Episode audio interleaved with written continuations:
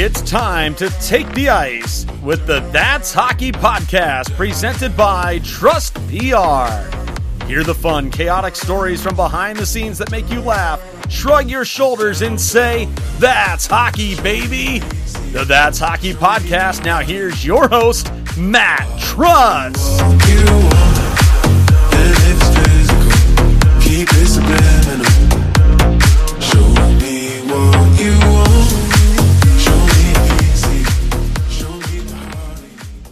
And welcome back to another edition of the That's Hockey podcast. It is presented by Trust PR, and I am so pleased to be joined today by a man who, by night for almost 30 years, a linesman in the American Hockey League, but by day, an anesthesiologist in your backyard if you live in the central Pennsylvania area. Dr. Bob Goodman, it's great to have you. Oh, thank you, Matt. It's great to be on your show, buddy.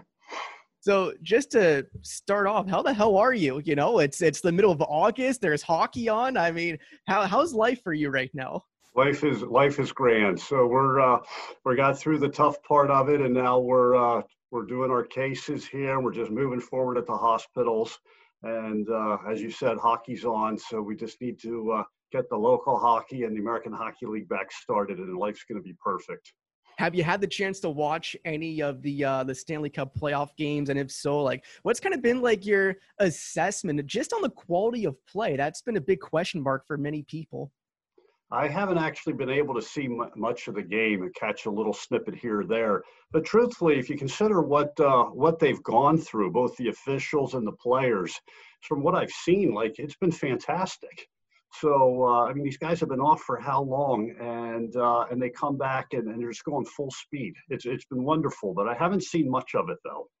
Yeah, you know, I thought that uh, the round robin games, the quality of those were a bit on the mediocre side. But when you got to the elimination games, the the qualifying round, and now uh, as the first round is going on as we speak, I, I thought the play has been very outstanding. I think it depends from team to team. You can tell which teams perhaps have more of those players that maybe aren't 100% bought into the entire bubble aspect and having to be separated from the families for a prolonged period of time. Uh, I mean, just last night at the time of recording this, uh, the Arizona Coyotes got absolutely bombarded by the Colorado Avalanche 7 1. And after the game, uh, the Arizona head coach, Rick Tocchet, in front of the media flat out said, you know, today it looked like we had a lot of guys that simply just did not want to be here. So I, I can't imagine. It's just so unprecedented what you're asking for these these athletes to do. But nonetheless, it's been great to have uh, some hockey of some sorts back on. I think our uh, Stanley Cup champion this year is going to be a combination of a team that uh, comes together for the final round, as well as one that can handle being separated from the rest of society. So it's it's going to be a double combination that they're dealing with, and that's going to be the best team at the end. Yeah, well, look forward to. Uh, we have the luxury of the Stanley Cup playoffs going on until the uh, beginning of October is when they're expecting to dish off the Stanley Cup. So we're all looking forward to that. So now I have to say, uh, I think it was a, a, a local credit union in central Pennsylvania uh, between five or ten years ago. They they did a commercial with AHL Hall of Famer Mitch Lamoureux where he was the most interesting man in the world, similar to what the the Dos Equis beer commercial they have done for a very long time now. No disrespect to Mitch Lamoureux. Uh, he's become a, a good friend, a color analyst on the Bears radio network. But I will say, years later, I do think the local credit union got it wrong. It should have been Bob Goodman as the most interesting man. In, no, no, in it's, it's still. Mitch. It's still Mitch. Mitch, Mitch has me beat. Still Mitch. Well, it, it's been uh, it's been a hell of a career for you, almost 30 years as a linesman in the American Hockey League. So, I guess just to start, there's so much I want to get to uh, in this episode. So let's start, I guess, working somewhat chronological. Take me back to the beginning of you and how you had the opportunity and how the uh, the first gig uh, came about when it came to uh, being a linesman in the AHL. Well, I started officiating when I was about uh, 15 years old. And for anybody that's local, they may remember the arena that used to be behind Hershey Park Arena, the outdoor rink. Had a roof, but it basically was climate controlled by whatever the temperature was outside, is, is what it was at the rink. And you did house league squirt and you just continued to officiate up the ranks. Eventually, uh, Randy Waybright passed my name off to Frank Mathers, and anybody that knows the Hershey Bears certainly knows that name. It's iconic, and uh, and he passed it off to the league, and uh, and put my name into the league. So certainly, having someone like Frank uh, forward your name to the league is going to carry a lot of weight. He, uh, you know, he ends up in the Hall of Fame, and, and he's just like pretty much the name of, uh, of Hershey Bears. So it certainly came from a, a, credible source. And, and that's how I my name got floated into the American Hockey League that long ago. For those who perhaps are a bit on the younger side and uh, they don't have much of the memories of Frank Mathers uh, and his impact on the Hershey Bears and that organization, what do you recall about Frank that just made him so iconic and a person that is affectionately known in the central PA community as Mr. Hershey Bears hockey?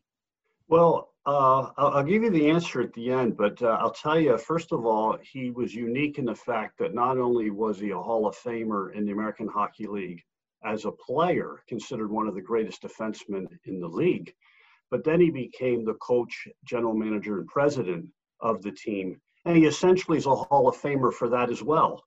And uh, so much so that the uh, NHL puts him in the Hall of Fame in Toronto. But I think I think truly what defines Frank Mathers is him in a word is class. And a perfect example is is I, he's just so well known in the community. I work with a nurse, and she goes, "Oh, I met Frank Mathers, and she doesn't know anything about hockey." And she goes to a Bears game at Hershey Park Arena, and she walks up to a gentleman and says, "Excuse me, can you show me my seats?" And this gentleman then takes his t- takes her tickets, walks her to the seats, and seats her and walks away. And then people say, "Do you know who that was?" She's like, "No, the usher." It's like, "No, that's Frank Mathers. My God." He just never says a word, humble as can be, and pure class in everything he does. Well, that's that's fantastic, and his uh, his son uh, JD Mathers, uh, who uh, is one of the co-hosts on the Old Barn Hockey Show. It's so great to hear so many of his stories firsthand of what it was like to grow up with Frank. And he would always say he was a man that knew season ticket holders by their first name through all the years uh, as an executive for the Bears. So really uh, refreshing and just awesome to know that uh, for so many years the organization was in such great hands and uh, leading to the the Bears really uh, establishing their identity uh, just off the ice and on the ice as well. So Matt, when I was when I was doing some research for the book I was writing, he had passed away, but I went over and interviewed his wife, who was wonderful, right? But the point of the story is, uh, at the end, she knew I needed to contact some other people, so she pulls out her phone book, and of course, it's it's a phone book, paper, you know, paper stuffed in and and she starts flipping through it to find a name that she's looking for.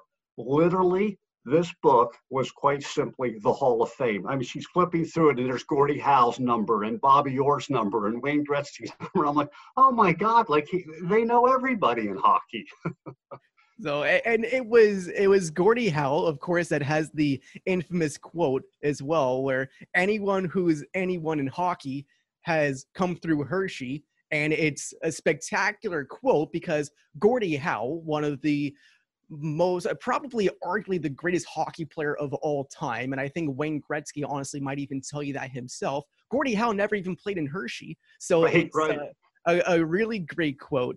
Uh, so you mentioned 15 years old for you uh, when you first started officiating. So was that something that just really early on as a young kid you always wanted to be a ref rather than a pro hockey player? What was just the mindset growing up? Oh, yeah, not even close on your point. Uh, it was quite honestly, I'm 15. I really enjoy the sport and it's a way to stay involved. So, uh, and as you know, every young official, you get a couple bucks that you get to throw in your pocket. No, no idea that uh, I would continue doing it. It was just another chance to get on the ice and skate. And, uh, and in fact, in the beginning, you know, you, you didn't even really enjoy it, to be honest with you, because again, that old rink, uh, there was one locker room called a chalet. So both the teams and all the parents and the officials are there, and there's no supervision back then. And certainly, like uh, one game, uh, a parent decided he was going to let me know, uh, you know, help me out, so to speak, supervise me, and let me know what he thought of the officiating, and walked me the whole way from the chalet around the arena up to the parking lot. I thought, man, O'Day, I, I don't need this. I'm, I'm giving this up. But of course, you know, the famous, uh, you know, quote from your parents is, uh, well, you started it, you're going to finish the season. And then, uh, so you do. And then by the next season, you forgot about it and you, you go back for another one. And geez, how many, how many years later you're still doing it? So was there uh so how old were you uh first American Hockey League season? So I'm pretty sure that goes back to the early 90s, correct? Yeah, yeah. So it had been the early 90s. So, uh, you know, in your 20s, uh, when you get your first game, go out onto the American Hockey League ice. Did you have uh, a bit of a oh shit moment early where it's like, what did I get myself into here? Well, I can I can certainly remember. Uh, you know, I don't have the details of the game, but certainly what I do remember is you, you changed in the locker room and you came out of the locker room, made a right, went down a little hallway, a tunnel, and then stepped onto the ice. And then the first time I did that, I stepped onto the ice. I've been in that arena a thousand times. And this time it's jammed with fans. The pro players are skating around, and I'm officiating this game. And you look up and you see the arched roof of the arena and these fans that have been here forever. And it just truly was the, I'll say, the magical moment. And it's just as soon as you're in warm up, skating around with the guys, the, the wow moment of this is pretty amazing and it's probably even more special too when you know up through 2002 the final year at hershey park arena probably up through your first game in the early 90s through 2002 there's probably a little bit of that too that just never goes away depending on whether it was a preseason game or a calder cup final game that just feeling of in awe of what you're about to endure it was uh, it was so neat because uh, everybody talks about what an organization it is, and and it's from the top down, but it includes the fans, and they're knowledgeable. You know what I mean? And they care. And in a lot of cities, that's not the same. So they know if you're a young official because they know the officials' names, right? So you literally are like they. It's like putting blood in the water. They can smell it. They can sense it. They're going to let you know. And in fact, in that arena, the uh, Zamboni doesn't come out from behind the goal net like most rinks. It comes out at the corner. And directly across from that corner was a group of guys, the Wild Bunch, the Wild Gang. Uh, forgive me if I got it wrong, but everybody knew who's they, who they are. And they go out between periods and drink beer and come in, you know, a little a little more sauce than than before and they would just give it to you. And back then, the glass was lower, so you could literally stand up on your seat and yell over the glass. And really early on in uh, in the games, uh, we come onto the ice to start a second period. So it's just the three officials. Back then, it's just three, and we're skating around the ice. And as I'm skating right in front of them, they're up on their feet yelling at it, and they yell at me so loud that half the arena heard him goes, You tall, skinny fuck. and just give it to me. And the whole half the ring starts laughing. And I get to center ice. So the two guys I'm working with are, you know, 5'10 tallest, right? So we know it's me. And I'm like, what the hell did a local linesman do in the first period that still hasn't pissed off? That that was the Hershey fans, man. And I, I don't know because whatever you did, I think it still stuck with them because I still hear fans to this day in uh in the 100 level yelling pretty similar stuff at you whenever you're out there. So I don't know what you did, but it must have really affected them. So. Yeah, 30 years later, they still won't forgive me. But uh, you, you know, you touched on the fans being so intelligent. When you're a young linesman, you're out there and maybe there's a line change going on and it's pretty bang bang to being too many men and you have 500 1000 fans screaming too many too many as a young linesman is, is it like oh shit i have to call it or how do you tone that out where you continue to make your own decisions while officiating the game and not really let the the fans have an influence on what you call or what you don't call I would probably, I mean, that's just for me guessing though, but I would say as a younger official, it's probably, uh, you'd be more afraid to make that call as a younger official than certainly now. It, uh, younger, maybe the fans could be a little intimidating or the players could be in a way. But then uh, as you get some experience and comfort level, then you actually love it because it means the fans are in the game and it raises the bar and the players can feel it and they get into it more. So you're actually having a more exciting and a better hockey game the more the fans get into it. That's awesome. Was uh were there any players early on that just intimidated the holy hell out of you or any coaches where you just kind of like beeline by the bench you just don't want to deal with the don't want to deal with this guy? Well it uh I'll, I'll get to a coach in particular but i'll tell you it uh, i was pretty lucky because when i started there was only the bears so the phantoms didn't exist the penguins did exist all right and we're in the arena so the number of officials were way down. I pretty much had three linesmen that worked a lot of games when I started, and they were mentors to you. And it was Jimmy Doyle, Mike Condon, and uh, and Reserby. And it, and it was great, and, and all three of them were wonderful. But I'll tell you, you know, if there's a personality that rose above the game as an official, it was Mike Condon. I mean, it just basically, he was the game sometimes. And as an example of being a mentor, uh, I'm a real young official, and the Hershey bench has just given it to me about a lines, you know, an offsides, and he skates right past me at the whistle and goes right to the bench and essentially challenges the entire bench and says to him with a few f bombs thrown in there that you will not talk to the young official anymore tonight. If there's any other things you have to say, it'll come through me first. And I was like, holy cow! Like there's a linesman telling the entire bench at one time to shut up, you know? And they did. It was the beauty of it. And in fact, Matt, going back to Mike, I mean, it was so iconic that unfortunately he had passed away um, during his career. And uh, the league then named an award after him that they give out to a referee or linesman at the end of every year. I mean, that's just how great he was. But I'm doing a game with them at the arena, and uh, a fan's given it to him personally, and then he gets personal with it and calls him pork chop. And Mike and this fan, the game stops, and Mike and this fan are just going at each other.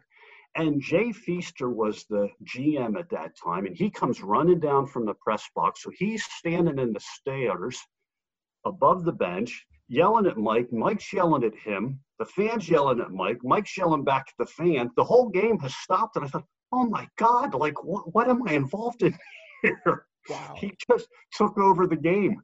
So uh, it was it was it was a lot of fun, and th- those those guys really really protected you from uh, having anything go on. But to get to a point of uh, you said is uh, when I started, I think Mike Mike Eaves might have been the first coach, and Jay Leach, and I mean they were just you know classy guys. But then in comes Bob Hartley, and I'm telling you, you can't make that statement of that coach without Hershey fans smiling or laughing, or they know what's coming, right? There is just, he had boundless energy, shall I say, behind the bench on letting him let you know what he thought of your calls all game long, right? And uh, you know, Doug Yingst was uh, was around at that time. He'd always say, "Oh, the best news is, if we have a three-hour hockey game, we're going to win." Because Hartley at that time was just a master of delay tactics. So what what were some of those delay tactics that that he would use? Trust me, he uh he resorted to the old throw the pennies on the ice. Literally. So he would have like pennies in his pocket he and like have pennies in his pocket and uh, during a uh, you know stoppage of play, I mean, let, let's be honest, he's not going to have someone get hurt. But a stoppage of play, he'd throw him out the faceoffs at the far end, and he'd be yelling at you, "Hey, someone threw some coins down here. Someone threw some." Well, you have to go get them. You can't ignore that. So you skate over, pick up the pennies. Don't worry, Bobby. I'll, I'll keep an eye on who's doing that for you. You know, like he's my. right, he's security. Bob Hartley's going to play security too, also coach that's uh and, you know he'd have his players be injured it just it was and matt you got to remember that was before the uh, hurry up face off which most people or maybe a lot of the younger fans don't even recognize anymore because the players just come in and do it but back then you could take as long as you wanted to uh, come into the face off and get set And the perfect example of that is Mitch Lamoureux, who, quite honestly, I've said this before, in 30 years of officiating, is, is honestly the best centerman draw man I've ever had in the face-off circle. He, he was so strong, he was so fast, and he just he every face-off was important to him.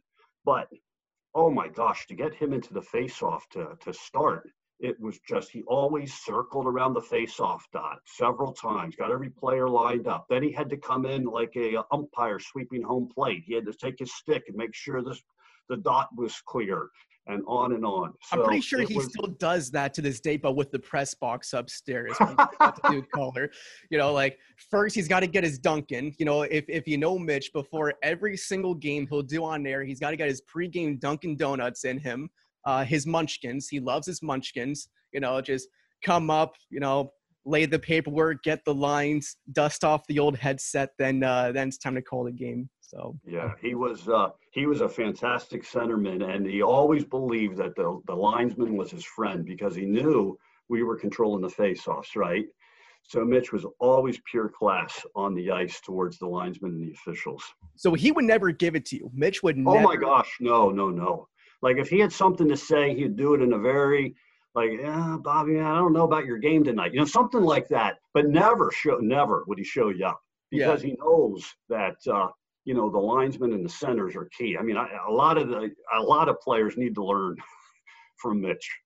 And when I, I guess when you're classy like that, do you take it more to heart then? If a guy like Mitch says, "Eh, I don't, uh, you might be off your game tonight," like, do you take much from that, or do you just kind of like anything? Put it behind you and just keep focusing on uh, on the next play, next shift. Oh my, Matt, hundred percent. Like, like just making something up here. If Mitch said to you, you missed that, like you would really think about, wow, did I miss that call? Right? I mean, you'd even be in the locker room and said, hey, hey, tell me about, you know, whatever, the offsides, the trip, whatever. Because someone like that said it to you. You know, in a current team, like if a Matt Moulson came up and said something to you, oh my gosh, you'd absolutely like give it a second thought because he just never would do that otherwise. Yeah. And uh you know, why you bring up Matt Moulson? I mean, if uh, to get current for a second, the news came out that uh, he has re-signed for uh, another American Hockey League contract in Hershey. Uh, what were your impressions of a guy like Matt Moulson? I because I just think he's a fantastic story where he's a guy that has definitely made his money in his hockey career uh, a three-time 30 goal scorer in the National Hockey League. But at this point, he's just playing for fun, it seems. And what is a guy like that when you're ice level and you can see this firsthand from a vantage point like no one else? What does a guy like Matt Moulson really do for a young AHL hockey team? Well, he, it's not only a fantastic story, but the neat part is he's a fantastic person. And uh, you just know that as an official on the ice with him he always has a smile and, and a nice word and he skates around and warm up and almost without fail skates over to you to say hello you know before the game. I, I thought you know from my perspective it was a, fantastic and amazing signing to do it because these young guys have so much to learn from uh, how he carries himself the character on the ice and how seriously he takes the game. And it's uh, it, it's a joy to be out on the ice with him what do you think is uh, so you touched on just some of the the classy players. Uh, how about classy coaches that you've had to deal with throughout the American Hockey League that that come to mind for you? Well, the uh, the Bears have quite honestly had a, a string of uh, coaches here that have uh, have been real classy. And uh, you know, you go to a Boudreau, and it follows with Woods, and you have Manor who had a personality that was fantastic, right? And uh, you could talk to these guys. I mean, they would they would yell if they didn't like their call, but uh, never crossed the line and could always uh, could always go and chat with them. And uh, it, it, it's, it's a lot of Mike Foligno was was amazing as well. So uh, they've they've had a good string of coaches. I mean, if, for the other clubs, um, Bylsma, uh, up there in uh, Wilkes-Barre. He he was an amazing, classy coach as well. So, what is that line then? So, Is there like uh, just a, a certain phrase or uh, like a, a word? Like, what is it that uh, that is just over the line? I guess when it comes to criticizing a linesman or a referee.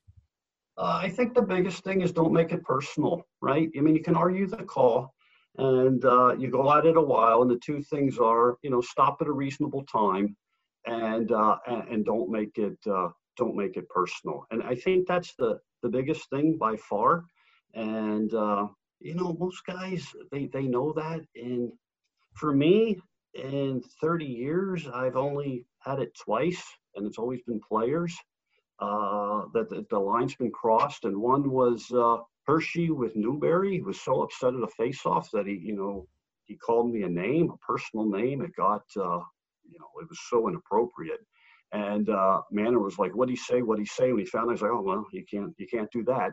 So uh, that was one, and another it was away team. I don't even remember who, but the player I was in front of their bench during play, and he stood up and he was just giving it to me you know, so he's kind of showing me up on the bench by standing up and yelling down into my ear. But then when I tried to skate away to go to the far blue line, he put a stick out and stopped. You know what I mean? Impeded me during the play. So that you know you can't do that. Right. So I would say in a nutshell, it's those two. Don't uh, don't take it too far and or too long, and never make it personal. Over the years in the AHL, I mean, I, I really feel like uh, unfortunately not as much now but even like just 10 years ago there were so many just veteran referees in the american league when you think back to uh just the, the harry dumases of the world uh the jamie koharski his brother terry uh the david banfields was it at, at one point just like a fraternity you would sense of just all the guys that would wear the the orange armbands it definitely has changed over the years. And, um, you know, it's no one's fault. It's just the nature of the game. Um, first of all, when you had three guys, you couldn't help but be a little closer because there's just a lesser number, right? And now we have four officials for most game.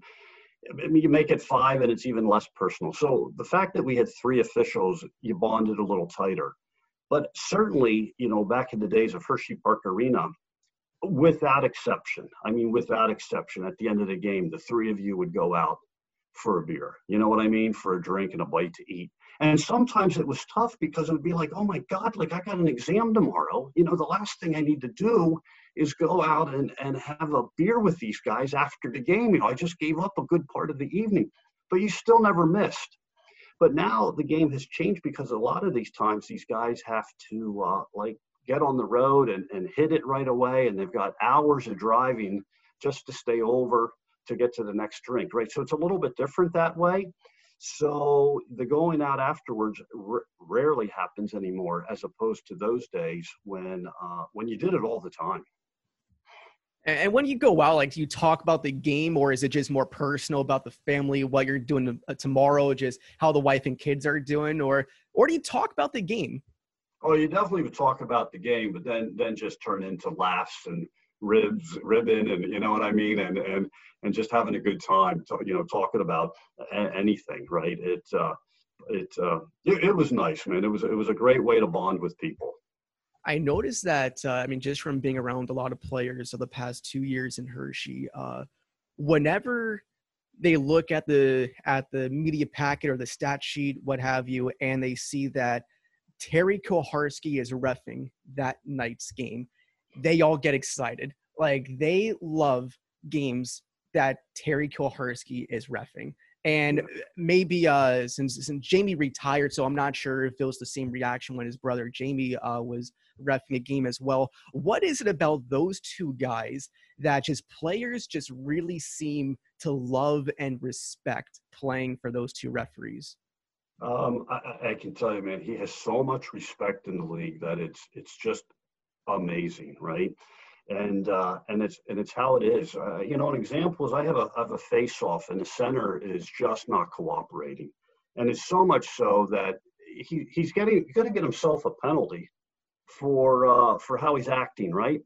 So, as an example, Coho skate over and quite honestly, uh, you know, say to me, "Hey, Bob, you know, wh- what's going on here?" And I go, "He won't set for me," something like that, and he'll turn and be like, let's say he's mad. Hey, Matt, are we having a problem tonight? No, Coho, no. Good, good, because I thought we were. Okay, let's get going. And boom, now it's all over, right? So we save a penalty, we save a delay, and uh, and we move on. And that's the kind of those are the subtle things that he does as an official that uh, that are quite amazing. I had another game where it was a really young ref, and he called like three penalties in a row on the same team in the first six minutes or something, and it was the coach, I mean, we damn near were going to lose this game on the coach exploding, right?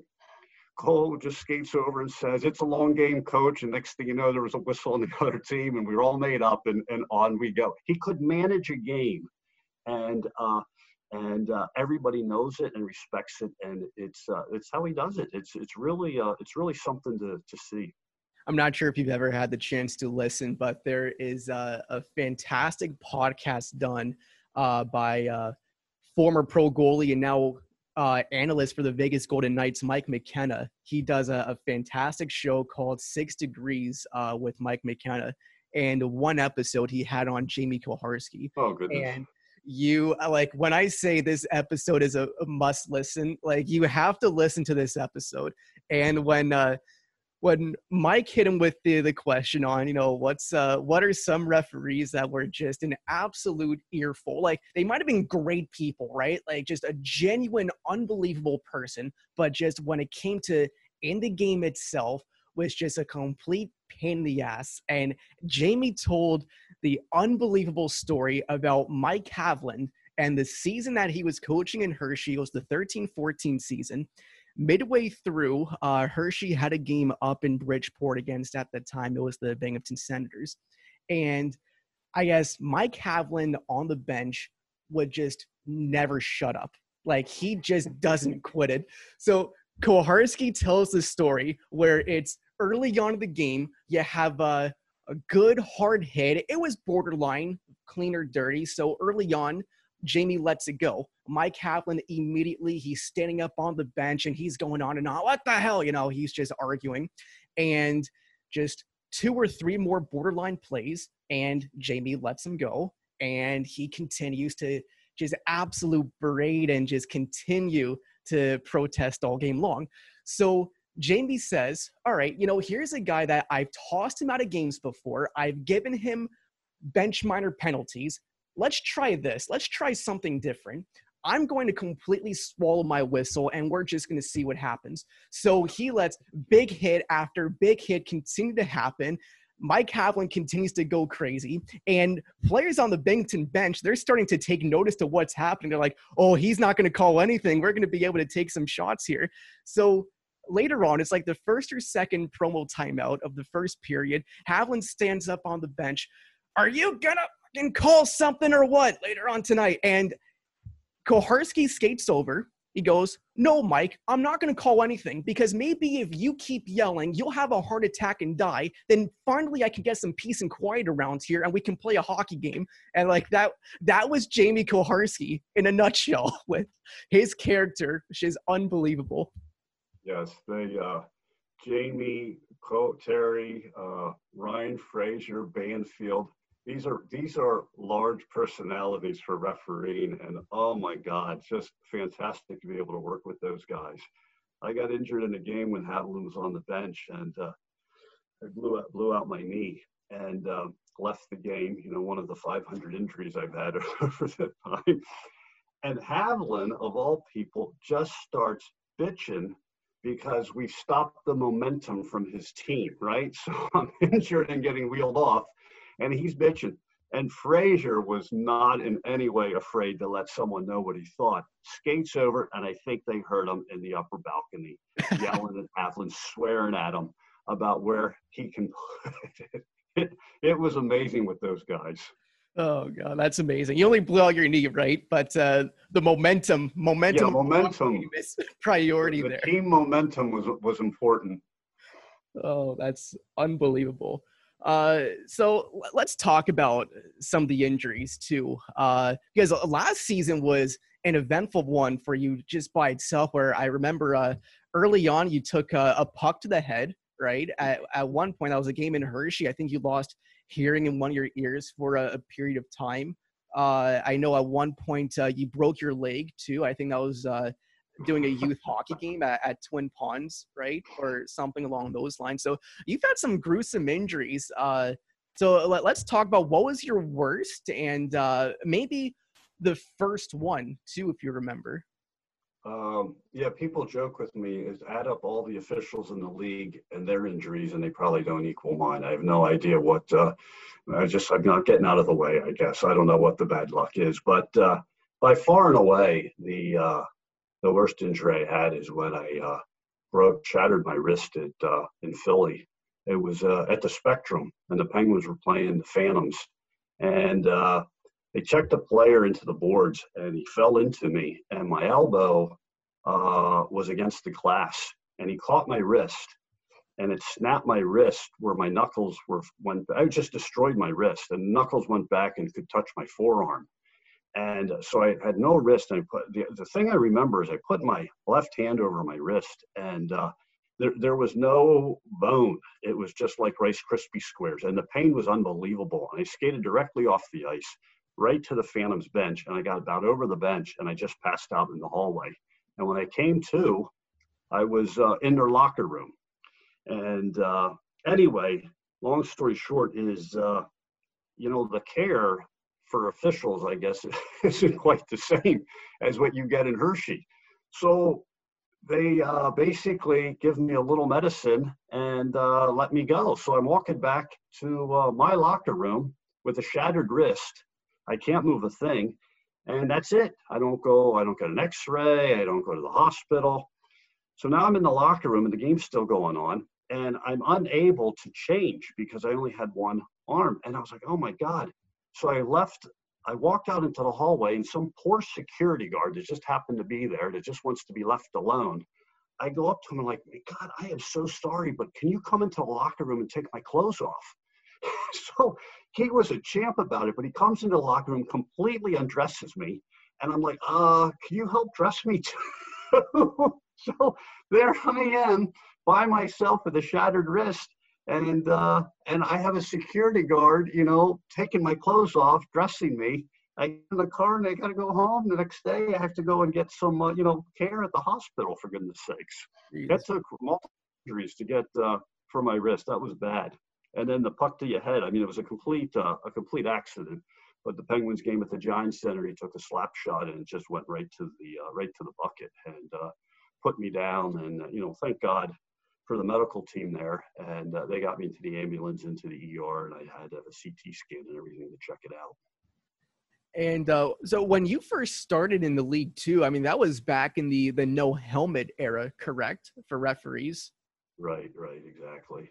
So I mean, yeah. it's, it's one of those things too where it's like, I mean, obviously the injury is awful. You never want it to happen, the puck to the head, but like, imagine if that was before the no helmet era. I mean, that couldn't even imagine. Like, could, could, couldn't even imagine. I mean, it was. Uh, it blacked me out. I still, I still could mentate, but I completely blacked out vision, and uh, and I, I mean, just to describe, uh, it, it it was a uh, it was a rough evening. Let's just put it that way. was it easier for you earlier in your career in terms of getting out of the way of the play because of the lower glass? So were were you able to like grab the top of the plexiglass and almost like pole vault yourself out of way like if, if the puck's getting cleared up. And, and Matt, that's a great question. I uh, i know a lot of guys did that. I never actually used that as a technique. Um, I, I, think more is uh, you know you gain experience and you get to learn the players and you get to learn some of their nuances. And uh, so you actually um, yeah you slow up with with age and with time but you also gain some wisdom. And i think it's a nice mixture between the two so the game has changed so much over over the years and i sent you some of the topics that we would touch on uh, going uh, into today and one of the questions that I had for you was is one that I was really excited to get to, honestly, that just touches on how much the game has changed just throughout the nearly 30 years that you've been a part of the American Hockey League. So, what I wanted to do was I wanted to find just five rule changes that have occurred at the AHL. Now, all of them but one have also occurred at the National Hockey League level, and only one of them uh, is only uh, just a, an AHL only rule change. So I'm going to read through these five rule changes for you. And Mm-hmm. I want to know from your standpoint, which one had in your mind just the greatest, just most positive impact on improving the quality of the game in itself. So we'll we'll read through these. So the first one I have is the elimination of the two line pass. Number two, uh, implementing the goalie restricted zone in the corners, so you couldn't have Martin Brodeur playing the puck in the corners like he did so well. Number three, changes to overtime, where no more ties, in come the shootouts, four on four, sudden death over time, and then eventually three on three. Number four would be that's the AHL, only one restricting fighting in the AHL. So if you're not familiar, in the American Hockey League, if you fight, I believe it's 10 times. Uh, a, a individual player fights 10 times in the season, it's an automatic suspension. And then if he continues to fight from there on out, they continue to uh, add on to the suspension. So they cap the amount of fighting in the AHL. And then number five, the delay of game penalty for clear, uh, clearing the puck out of your defensive zone uh, without a deflection. So, like, those are five just pretty significant rule changes, I think, in hockey. I- In your mind, which one of those greatly influenced the quality of the game? For me, my opinion, it's uh, by far the elimination of the two line pass. Um, and I'll give you another one you didn't mention that, in my opinion, is the second most important one. But of course, I'm a linesman, and that's the hurry up face off. So they changed the uh, face off circle, so there's more separation between the wingers on the uh, face off um, hash marks. And they have the hurry up face off. For people that don't know, it's, uh, you know, the centers essentially have a time frame to get into the face off, where before, as I mentioned, in Mitch and Tim Tookey's day, it was unlimited.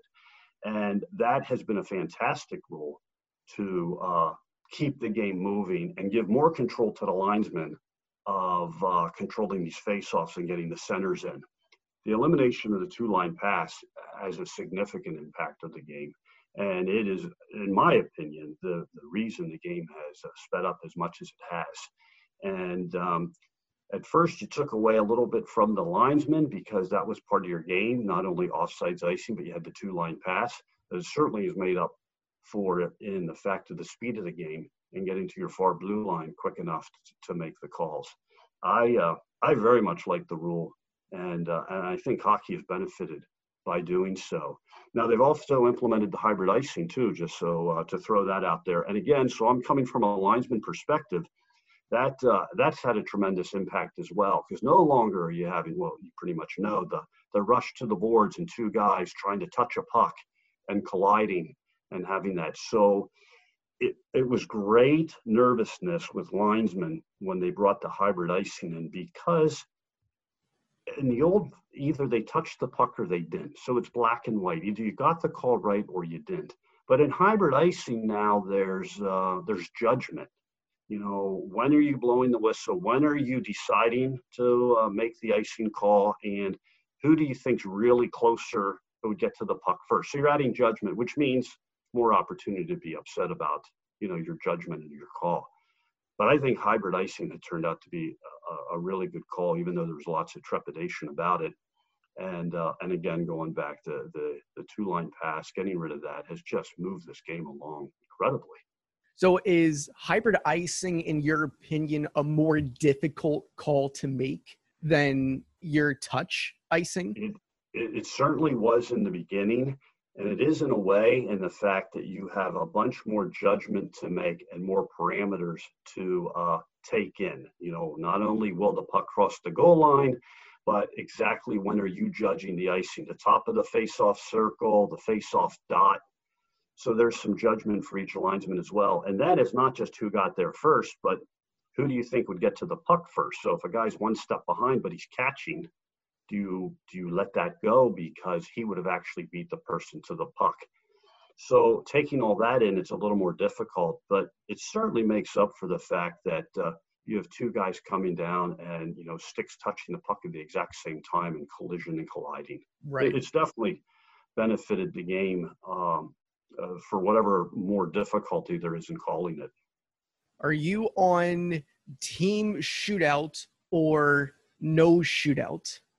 Oh, I don't mind the shootout. I mean, I don't know what uh, f- fans feel or other officials. I never even really talked to people about that. But for me, uh, if it if it's a version of we're going to have a shootout and have a winner, or we're going to have a tie game. Oh my goodness, I much I would much rather have a winner and loser at the end of the day than going home with tie games. Yeah. Yeah, I, I know. we, Like, we, we can argue. Sorry, Matt, I didn't mean to interrupt you, but we could Okay. argue on how we're going to decide winning and losing, right? And the shootout came out as a compromise because you can't have regular season games going into, let's say, five overtimes. yeah, But uh, um, I much prefer having the decision made than uh, a tie. yeah.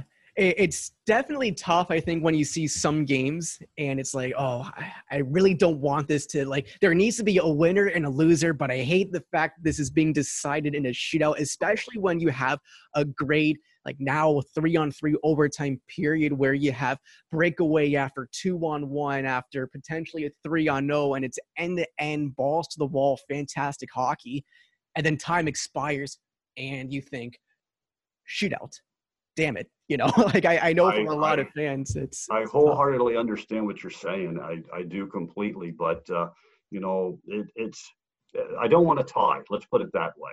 for So, sure Um, the, the thing that they're doing now with the uh, overtime before the shootout, though, teams are getting so good that they just so much now cycle the puck outside the zone and go back in, and then cycle the puck outside the zone and go back in. That's really taken some of the uh, flair out of the uh, out of this overtime. I don't know. I don't know if they're going to address that or talk about it or even care uh, or feel the same way I do. But I do think it's taken some of the luster out of it because they've become so good at it that now it's a cycling of the puck. what do you think in your mind is a rule that could be implemented into pro hockey that would improve the quality of the play even further Uh, I'd have to fine tune the rule, but I would think that there's too many stoppages. So I don't have a rule for you, but I can tell you that what I would work on is freezing the puck and too many stoppages. And try and discuss with people how can we make this happen with less stoppages. Uh, No idea how. I mean, just let's put the brain trust together. But that's what I would, because I think the goalies freeze the puck a lot, and it sometimes kills momentum and that's what's the exciting part of it again i don't have the answer on how to do it but i'd love to get a group of people and say this is what we're going to work on let's see what we can come up with See, and I even just thought of so like maybe for uh so you mentioned overtime teams will kind of be very patient and turns into a bit of a cat and mouse game. They'll continuously bring the puck out of the offensive zone back into the neutral zone if they don't have a clear passing lane. What would you think about only for three on three overtime, a shot clock? oh that's interesting uh, i don't know i would definitely uh, why not try it in the american hockey league that's where we try things right For sure. Um, I I would definitely be interested if I'm if I'm on the board, which by the way I'm not, of course. Uh, I would definitely listen to that conversation more.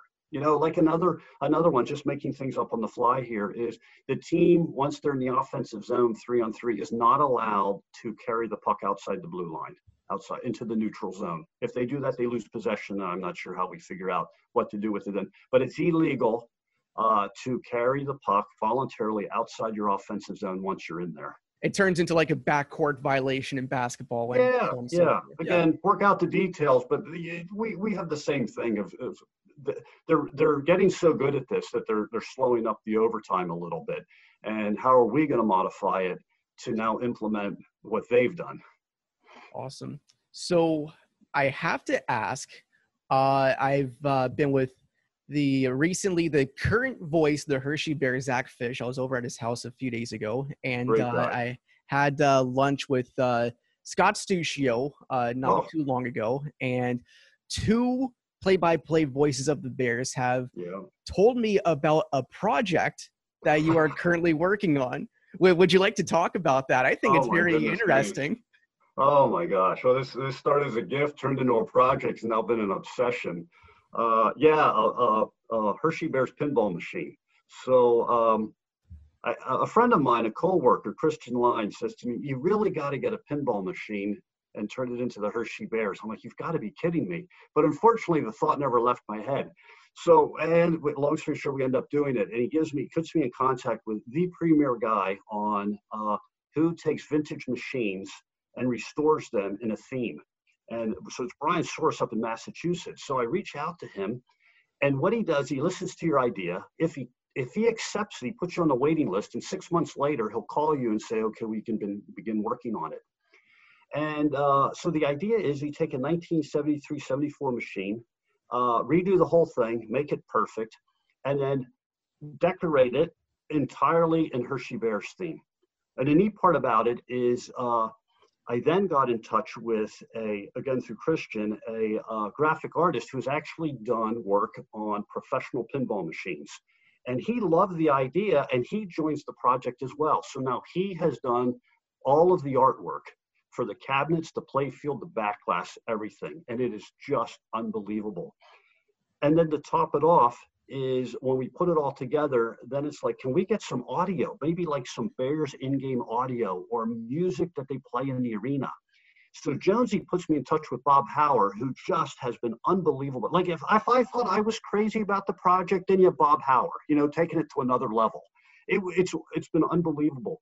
So yes, uh, there's a machine that is uh, Hershey Bears uh, themed pinball machine, and the detail in it is incredible. And you, and you mentioned a little bit of it, just to, to pick with Bob Howard and audio.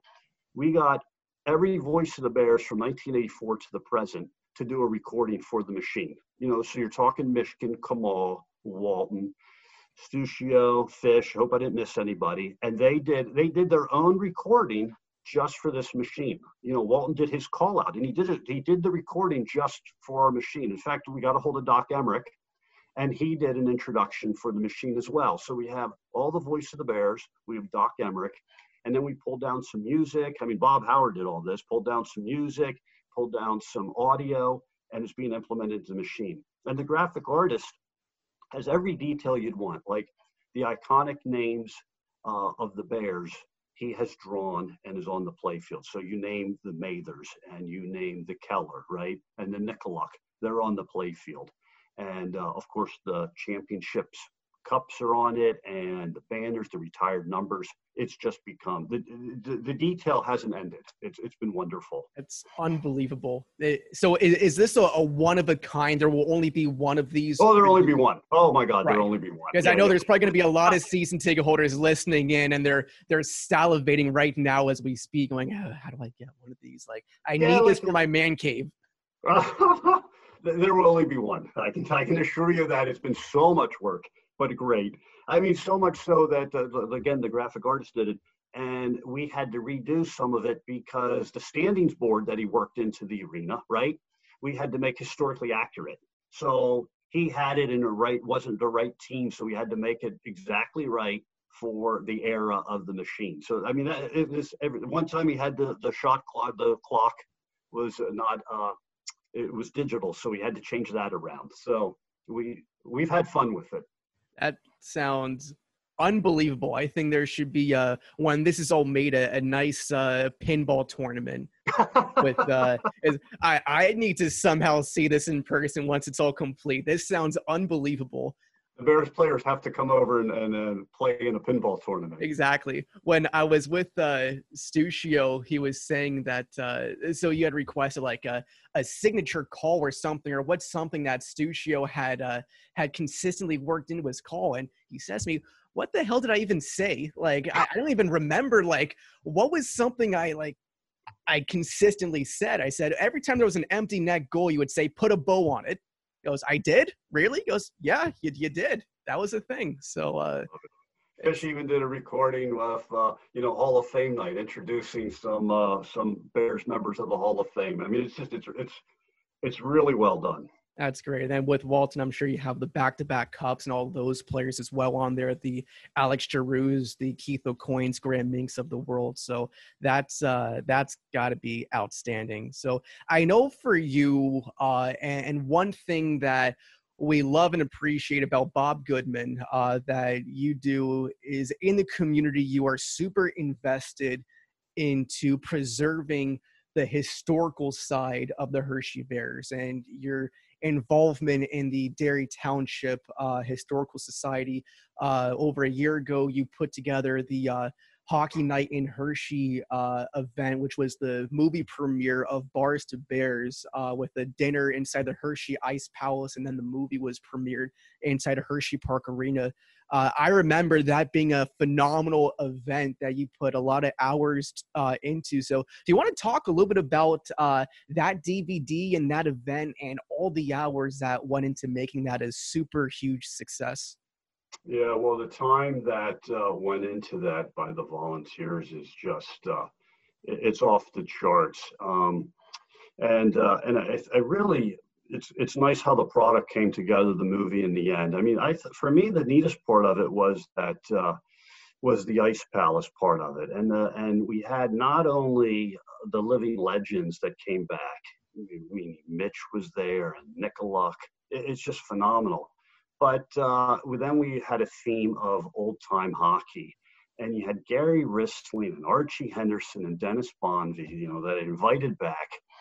And, and they came and they spoke. And uh, I just thought it was fantastic to be able to merge in the Ice Palace where the Bears used to play, the bars, and, uh, and have these guys and having Doc Emrick then introduce them they chat a little bit, and then when Archie Henderson got up and was the last one to speak, uh, I mean, Jonesy's the one that said it to me. It was like a, a, great gift, and he put the bow on the top, and his his speech was phenomenal. And it was, if you're a real Bears fan, I mean, it was pretty special too because uh, the Hockey Hall of Fame comes down, and they bring the trophies that the Bears have won, and and I think that might be the first time that all three trophies have been in Hershey together. I, am I'm, I'm positive of that, okay, because uh, they won the Boardwalk Trophy back in the 30s, and I don't think since then it's ever been back to Hershey. So that was the first time since the 30s that that trophy has traveled. And then you had the original Calder Cup. That's been retired. That's one the Bears won, you know, through the 80s, I believe. And then when Dave Andrews took over as president, he then retired that cup and made the current Calder Cup, where the nameplates are on it. And we had that as well. So there you are with living legends, old time hockey, and um, and the Hall of Fame, bringing things down relevant to Hershey's history. It was it was remarkable, and and the film that Matt Matt Stambaugh did was just. Uh, I've I've received I mean, a gazillion would be an exaggeration, Matt, but I have received so many calls and emails and texts about uh, people over the last several months that have watched this film during this this time frame that we're in right now, right? And uh, and just have reached out with uh, with great words about how uh, how much they've enjoyed it.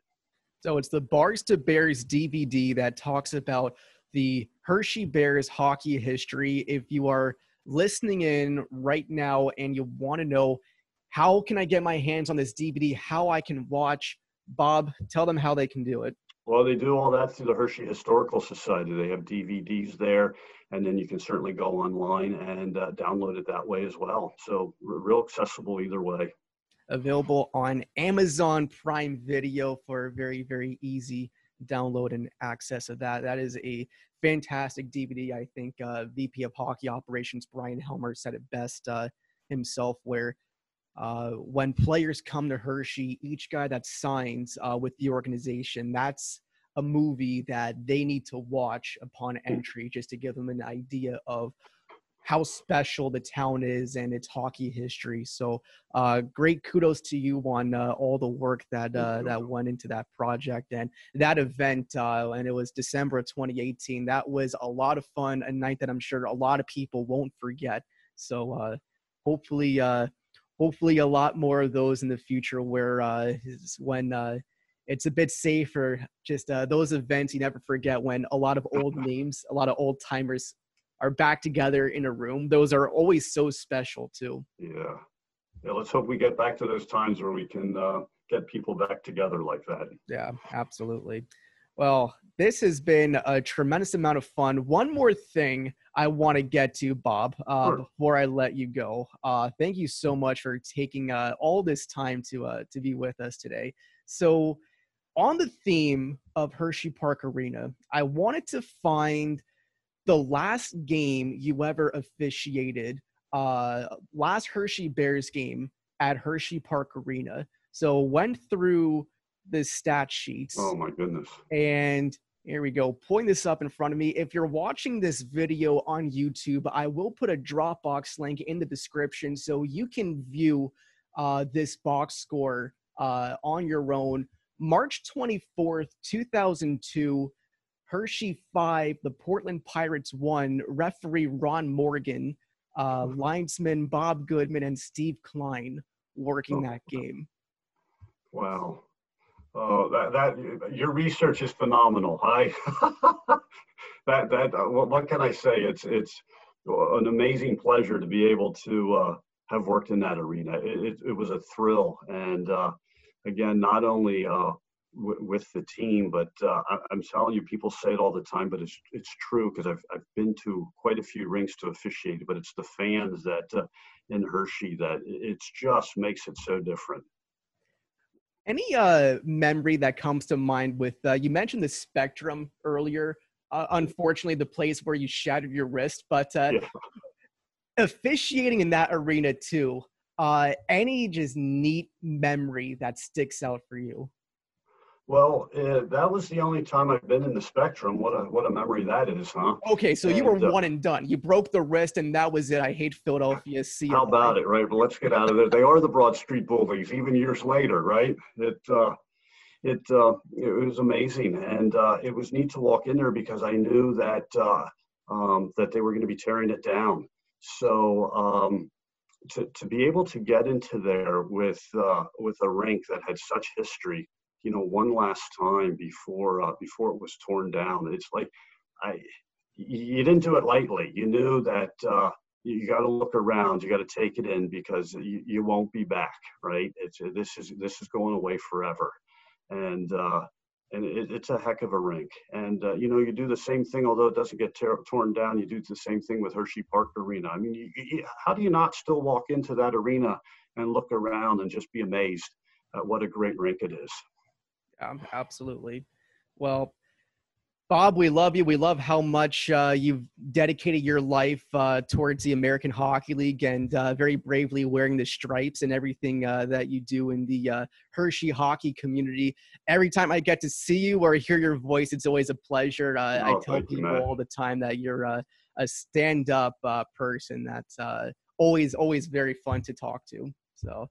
Thank, Thank uh, you. thank you so much for uh, joining me uh, on this. my episode. pleasure buddy no anytime Um, awesome. So this has been another edition of the That's Hockey podcast presented by Trust PR. As always, you can subscribe to this show on Apple Podcasts and listen on demand anytime, anywhere. Also, tune in and watch the video side of this on YouTube and on mattctrust.hockey. So for Bob Goodman, longtime American Hockey League linesman, I'm Matt Trust.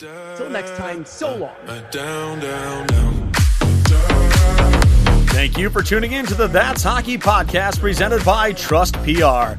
Join us for our next show where you can hear the fun, chaotic stories from behind the scenes that make you laugh, shrug your shoulders, and say, That's hockey, baby. The That's Hockey podcast presented by Trust PR. Thank you for listening, and please have a great day. Walk you